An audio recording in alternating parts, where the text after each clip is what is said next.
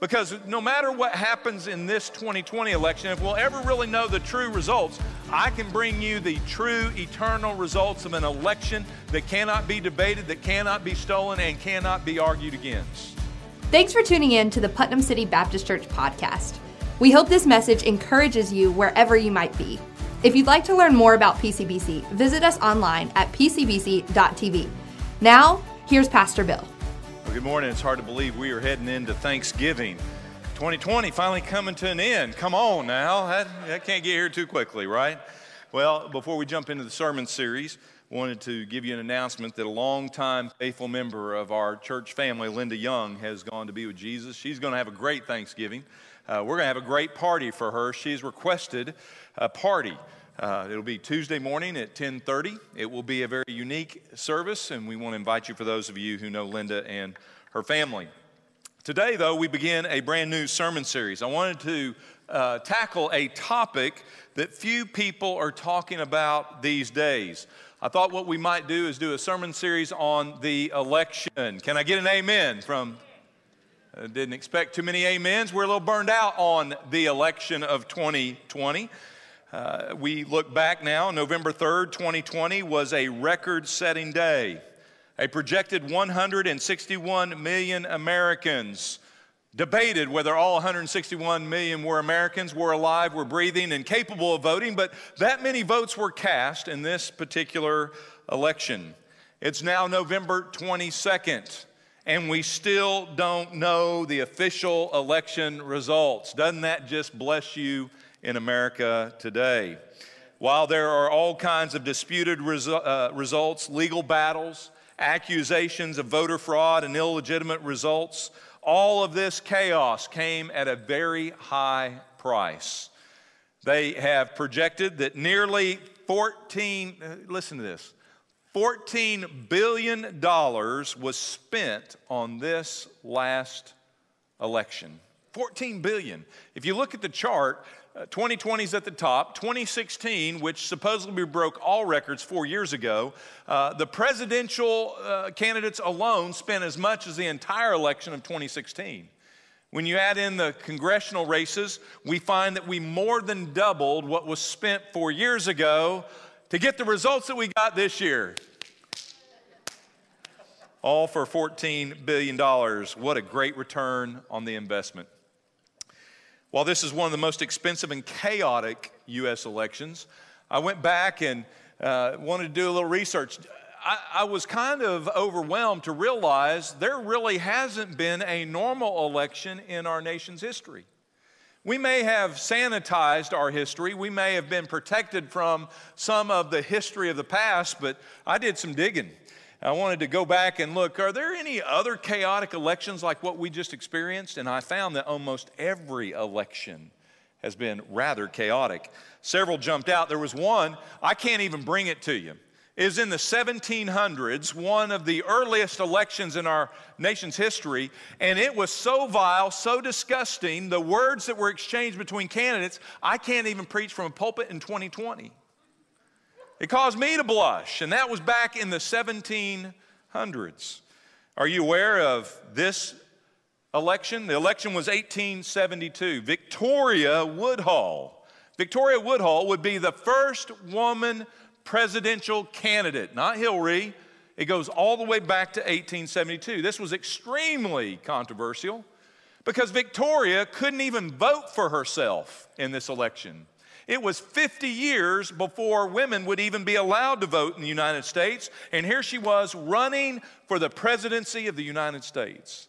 She also had a very controversial vice presidential candidate. Think about this 1872, Frederick Douglass, a well renowned piece of our history, person in history, uh, who was very brilliant, very educated, very uh, strong in his leadership in our nation's history, was the vice presidential candidate, and that was very controversial in 1872. Quite a whirlwind election. A few years later, the next election, 1876, anybody remember Samuel Tilden? Samuel Tilden, President Til? No. He did win the popular vote. First time ever that a presidential candidate received the popular vote but lost the electoral college. Listen to this. He lost to anybody know who he lost to in 1876? Rutherford B. Hayes. The electoral votes 185 for Rutherford B. Hayes, 184 for Samuel Tilden. Lost by one electoral vote and won the popular vote. It was a very nasty, disputed election. And oh, by the way, you can see his proclamation. This was taken out by Samuel Tilden, governor of the state of New York. And in this, he makes a proclamation that there was bribery and his election was stolen. This isn't new to U.S. politics. It goes all the way back to some of our earliest elections. Another one I found to be kind of crazy is a candidate by the name of Eugene Debs. Anybody read about Eugene Debs in your U.S. history courses? You you should have heard about him. He ran for president in 1900. He ran again in 1904. He ran again in 1908. He ran again in 1912. He ran again in 1920. He was on the ballot for five elections. As you take a look, you also see his party that he represented. Think about this. We got all alarmed at the labels that were thrown out this year. And I remember thinking to myself, I never thought a socialist agenda would ever arrive on the shores of the. It goes way back to 1900. 1900, a socialist candidate. It gets even crazier. This candidate, who began running as a socialist candidate in 1900, he received less than 1% of the vote. The next time he ran, he would receive 3% of the vote. In 1912, he received 6% of the vote. And in 1920, this was his campaign, and I kid you not. The last time he ran for president, take a look at this next slide. This was his campaign. He ran as convict number 9653. Say, what does that mean? He was in prison.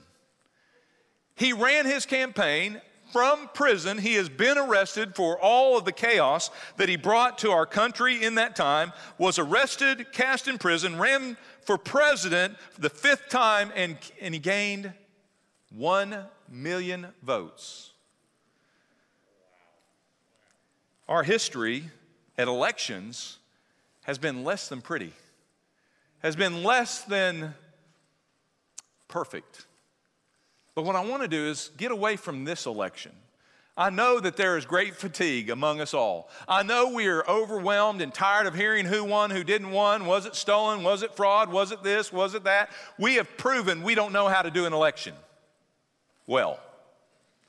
That's not the election we need to focus on.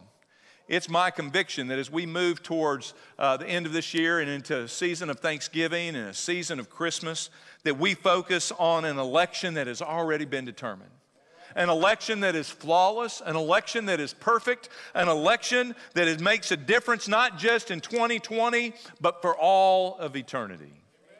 That election is found in Romans. If you have your Bibles, go to Romans chapter 8. Romans chapter 8. We need to get our eyes off the 2020 election and focus on the election results that really matter.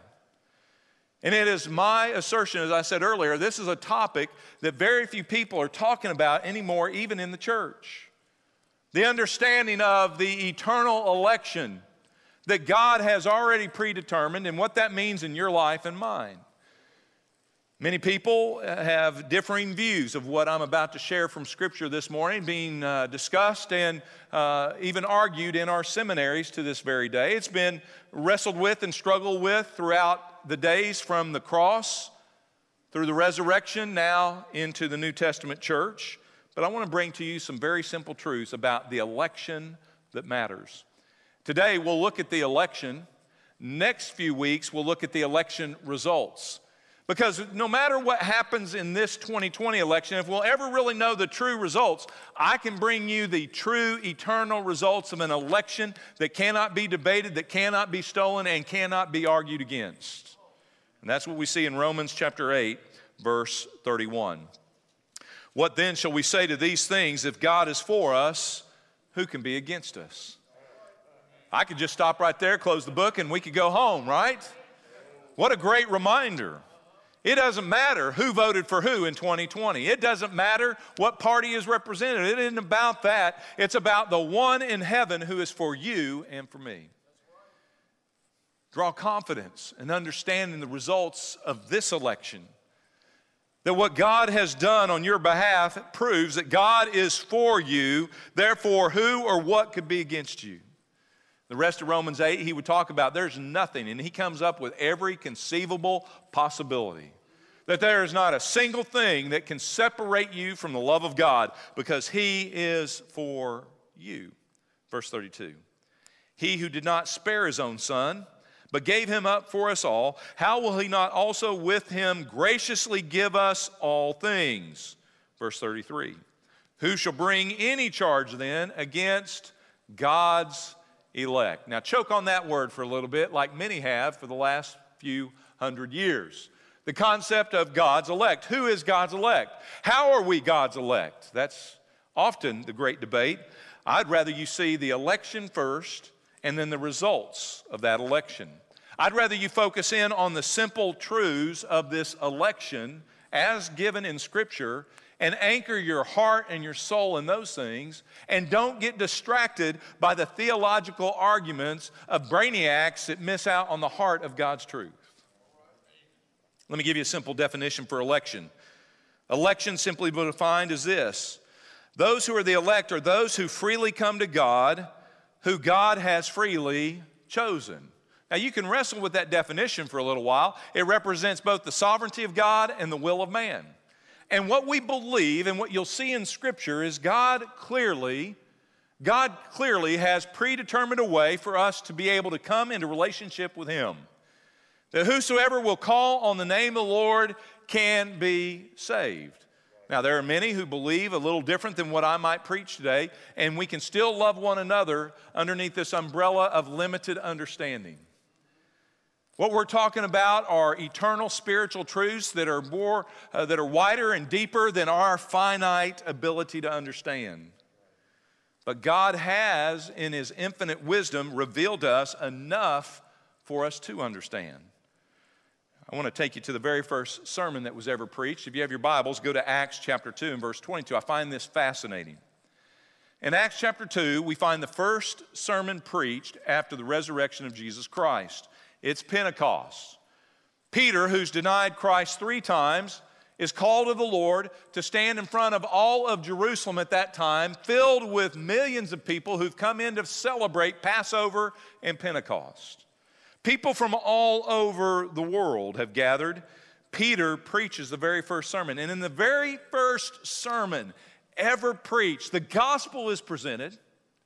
And in this sermon, Peter brings the doctrine of election. Isn't that fascinating? Take a look at it. He said, Men of Israel, listen to these words. Jesus the Nazarene, a man, capital M, attested to you by God with miracles and wonders and signs which God performed through him. That was done in your midst, just as yourselves know. Look at verse 23. This man, delivered over by the predetermined plan and the foreknowledge of God you nailed to a cross by the hands of godless men, and you put him to death. So we look at this passage, we find the gospel, and we find the unpacking of this concept of election. Spurgeon, thinking of this particular passage, the predetermined plan of God, said, I'm so glad that God chose me before the foundation of the world because he would have never chosen me after I was born. Now, that's his humble way of saying, I'm a character flawed by sin and fallen short of the glory of God. Certainly, I am not a candidate for God's grace. But praise God, He predetermined a plan that I could be forgiven and I could be one with God. Now, some read this passage that I just read, and others, especially in the book of Romans, and they draw a conclusion well, Spurgeon was chosen, but Judas was not. That God, in election, this predetermined plan, predetermines which ones of you can be believers and which ones don't get to be believers. I don't believe that that's what Scripture teaches at all. That isn't what Peter preached. That isn't what we'll see through the full counsel of God this morning. So, how do we wrestle with this concept of election, predestination? Who are the elect? All of those questions that come.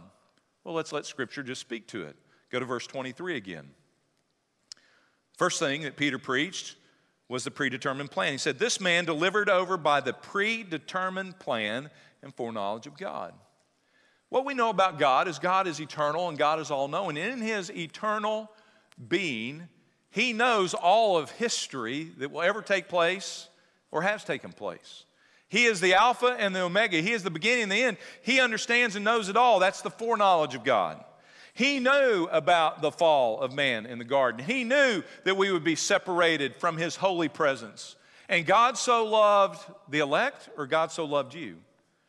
God so loved the whole world that he gave his only begotten Son. That is the predetermined plan. But notice also in verse 23, not only does he speak about the predetermined plan, but he speaks about the predetermined man.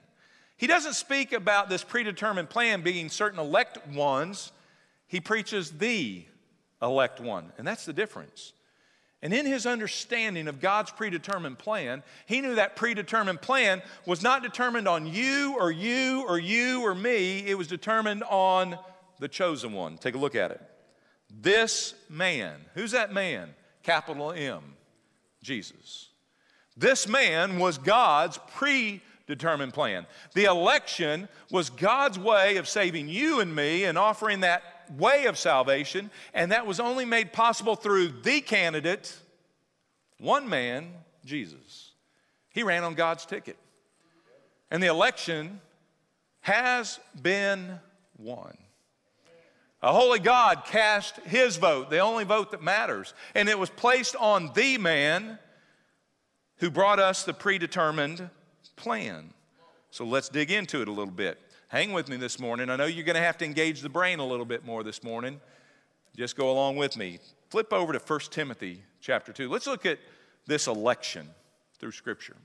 Let's look at some real simple key truths that's laid out in the Word of God about this reality called the election. My hope is that today we can lay this as a foundational sermon, understand the election. Number two, move on in the weeks to come as we go through Thanksgiving and in the holidays, focusing on the election results. What are the results of this election? But if you don't get the election, the results don't matter anyway. Let's take a look at it. 1 Timothy chapter 2, verse 3. This is good and acceptable in the sight of God, our Savior, who wants the elect to be saved. Is that how it reads? Who wants who to be saved? All people and to come to the knowledge of the truth. For there is one God and there is one mediator. There's the plan and there's the man. When the gospel is being preached, you will always see the predetermined plan laid out, the gospel, and you will see that tied to the predetermined chosen one, the elect one, Jesus. One mediator between God and man, the man who? Christ Jesus.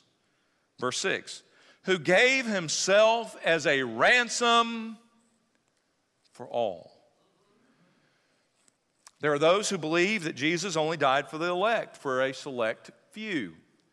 Predetermined ones that he predetermined even before the foundation of the world. And I would say scripture indicates he predetermined the plan of salvation, he predetermined the way of salvation through the man, the chosen one. And that chosen one and that predetermined plan was that he would die as a ransom for all.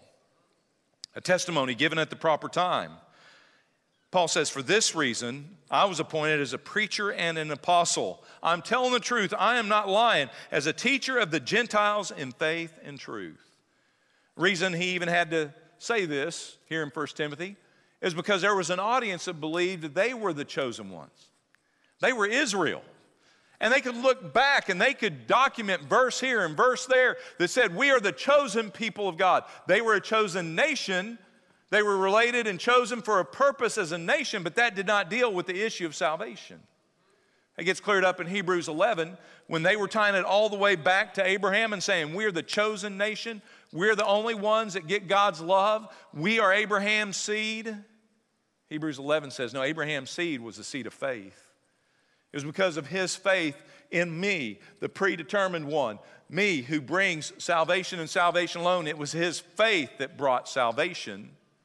And while God has a unique purpose for the nation of Israel, that does not speak to the issue of salvation because Paul says the gospel is not just for the nation of Israel. It is for all nations, for even the Gentile.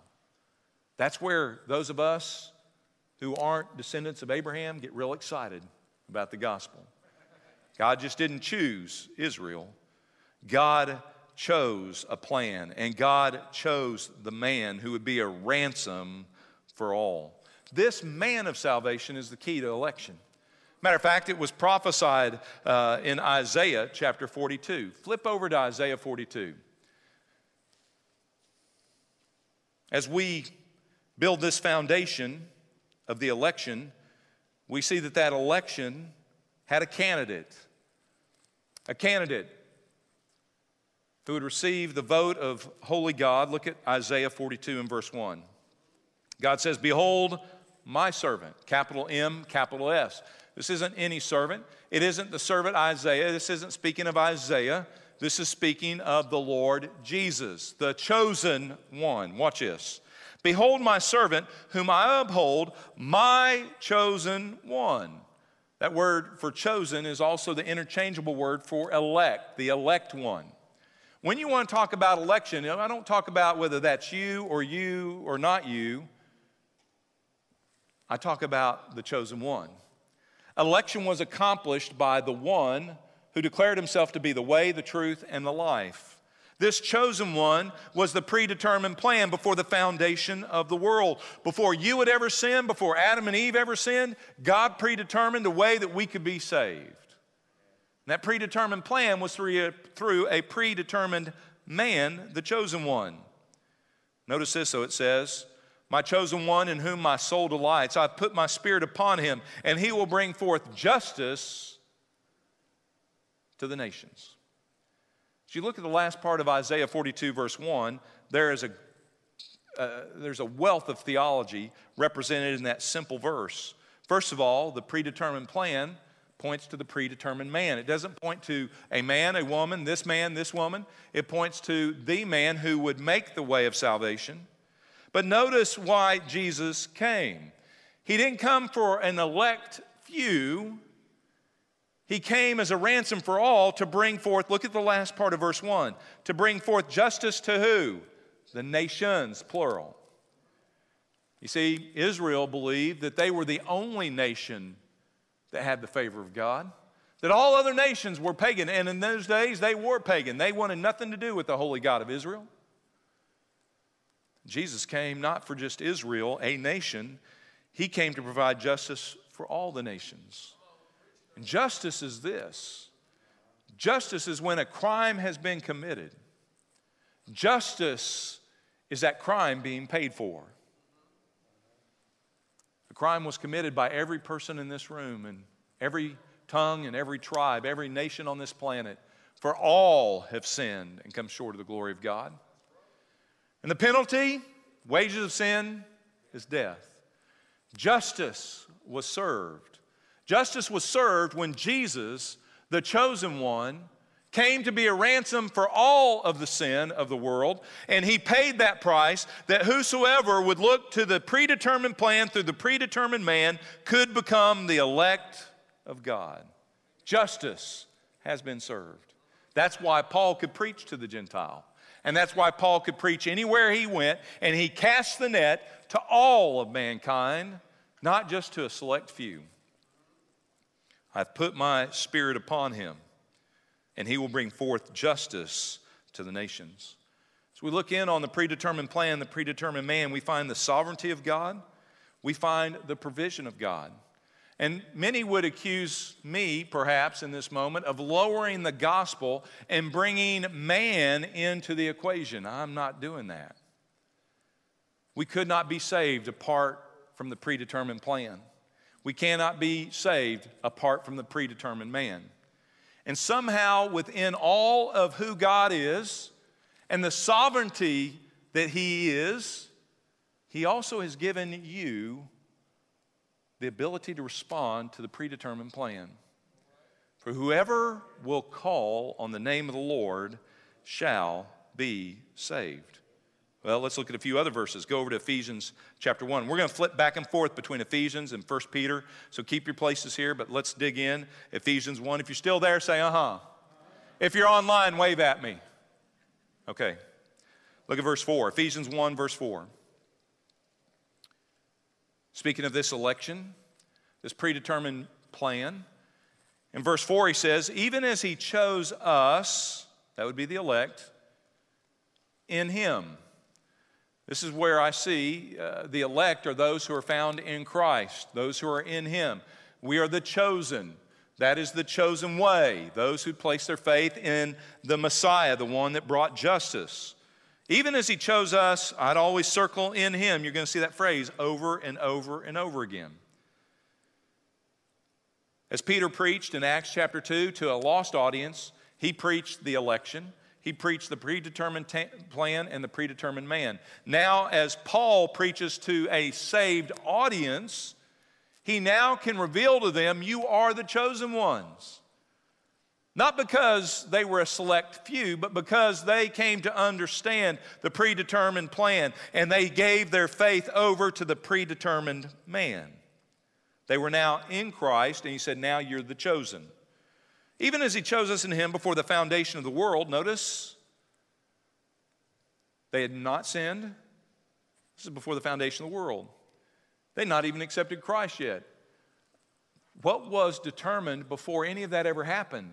The plan and the man. And because they responded to the gospel, they were now in Christ and they were chosen. In love, it says, he predestined us for adoption to himself as sons through Christ Jesus, according to the purpose of his will. So I look at this passage, I see the elect are those who are chosen in him, who is the way, the truth, and the life. The way of election was predestined, and God predetermined a way that we could be a part of the family of God, the way that we could be adopted in. Before we were ever born, the plan was established. Before we would ever sin, Christ would come, the chosen one, and he would die as a ransom for all, that whosoever would believe would become the chosen of God. Hold your place in Ephesians. We'll come back. 1 Peter chapter 1, verse 18. You got to listen real quick because the clock is lying to me. Uh, take a look at it, verse 18. Peter said, knowing that you were not redeemed with perishable things like silver or gold from your futile way of life inherited from your forefathers, but you were bought with the precious blood, as of a lamb, unblemished and spotless, the blood of Christ. Look at verse 20. For you were foreknown. Is that what it says? He doesn't speak to elect few, he says, He. What's preached here? The predetermined one, Jesus. He was foreknown before the foundation of the world. And he has appeared in these last times for the sake of you. Not a select few, but for you who believe. That is what is preached in the gospel. He came for the sake of you who through him, there it is again, in him, through him, you are now believers in God who raised him from the dead and gave him glory so that your faith and hope are in God. There are the elect ones. The ones who, through Christ, the foreknown one, now have a relationship with God. The focus is not on a person here or a person there, it's on the person, the Lord Jesus Christ. So go back to Ephesians 1. Let's try to wrap it up. Today, understanding the election. Moving forward, what does that election mean to you and me who believe and are found in Christ, the elect?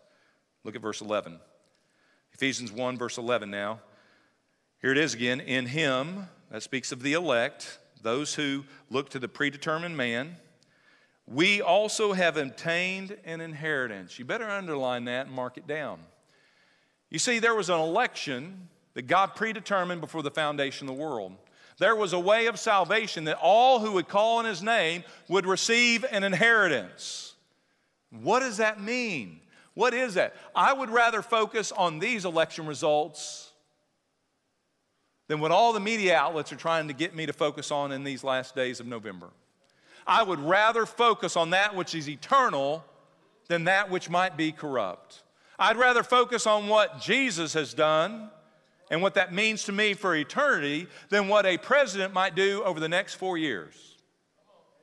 So it's time to elevate It's time to look at the election that matters. An inheritance, having been predestined according to the purpose of Him who works all things in accordance to the plan of His will. To the end that we who were the first to hope in Christ would be the praise of His glory. Look at verse 13. There's that phrase again in Him. Who are the elect? Those who are in Him. Keep it simple. They can argue all day at seminary. Let them do it. Allows them to charge $500 an hour to try to get people to wrestle with it and figure it out with finite minds about an infinite truth. What I can receive is knowing that I'm in Christ. And if I'm in Christ, I have an inheritance. Take a look at this. But how did I get that inheritance? By being in Him. How did I come to be in Christ? See, I haven't always been in Christ. I thought maybe I was okay with God. I thought I was a believer, but I wasn't. How did I come to be in Christ and now get to preach the gospel before you today? Look at it. In him, you also, after listening to the message of truth, the gospel of your salvation, having also believed, you were sealed in him with the spirit of promise. What we find here in Ephesians is Paul is validating what is preached over in Romans that faith comes not just to elect people who God has predestined, but God brings a predetermined plan through the predetermined man. That gospel is preached, and whoever shall believe in the way, the truth, and the life, they shall be in Christ the elect, sealed with the Holy Spirit of promise. Can I get an amen from those in Christ? And so as we conclude 1 Peter chapter 1 verse 3, you can look on the screen. It says this. So blessed be the God and Father of our Lord Jesus Christ, who according to his great mercy has caused us to be born again to a living hope through the resurrection of Jesus Christ from the dead. And in all this, we obtain an inheritance which is imperishable it is undefiled. It will not fade away. It is reserved in heaven for you who are protected by the power of God through, what's it say? Faith. This election will always remain in U.S. history as a contested, debated, potentially somewhat fraudulent vote in different areas, in different states, in different ways. Doesn't matter what one side says or the other. But what I can say about this election that we need to focus in on, there is no debate. There is no fraud. It is undisputable. It has been accomplished for all of eternity. It is safe, it is secure, it is binding, and it is free. Let's focus on that election and the results that are now ours through Christ Jesus. Let's pray together with every head bowed and every eye closed. Oh, just hearing the word election gets overwhelming, doesn't it? I want to turn that word into a blessing. What has become a four letter word to some, even though they can't spell apparently, is a beautiful, glorious truth in Scripture. That there is an election that you can trust. There is an election that is flawless. There is an election that was bought with a high price. More than $14 billion, it was bought with the precious blood of Jesus Christ, who became a ransom, not for a few, but for all. The sad news is not all are saved. Not all want a king. Not all want to be saved. I don't get it, I don't understand it. But I know this truth whoever will call on the name of the Lord, they shall be saved. Are you saved? Are you in Christ? Or are you just in church or tuning in online? Could be this morning that the election has opened the eyes of your heart and you understand you've never cast your vote for Jesus, you never made Jesus the leader of your life. Perhaps today you need to call on his name and you need to be saved. whether it's in this main event center or whether it's worshiping online, right now you can just say, Dear Lord Jesus, I'm a sinner. I'm separate, separated from you, Lord. Thank you for loving me, dying for me. Thank you, Lord, for predetermining the plan and the man. God, today I submit to that man, the Lord Jesus. I submit to you. I invite you to be the Lord of my life. Bible says if you call on his name just now, a miracle will happen. God took an old sinner an old nature, made you a new creature just now. You've been born a second time. You've been born again. And if that happened in your life here in this room, if you would mark that on the back of a communication card, turn it in as you leave this morning. If that's true for you online right now, reach out to the online pastor. If you're watching one of our archived sermons, just email the church ministry at pcbc.tv. Share with us what God's doing in your life. Maybe you're distancing at home over the next few weeks. Maybe you need a church family. You don't have to be here on campus. You can join the church and say, I need a church family. Just indicate that as well to our online pastor or at ministry at pcbc.tv. For those in this room, if that's your desire, you can indicate that on the back of your communication card. If you have another need, we'd love to know how to pray for you or how to serve you in the days ahead. Let me pray for you now. Father, in Jesus' name, the man of salvation, we come before your throne of grace thanking you for your eternal love, your transformational grace, and the inheritance that is ours through Christ. An inheritance that will not fade, an inheritance that cannot be stolen, one that is sure and true for all of eternity. God, may we rest in the peace of that knowledge, the knowledge of you, as we are found in Christ Jesus, our Lord. We declare all these things in your precious name. Amen. Thank you for spending time with our church family. If you would like to learn more about our ministry, visit us online at pcbc.tv. There you can also contact us and find out how to connect with us through social media channels. And visit pcbc.tv slash podcast to listen to additional messages from Putnam City Baptist Church.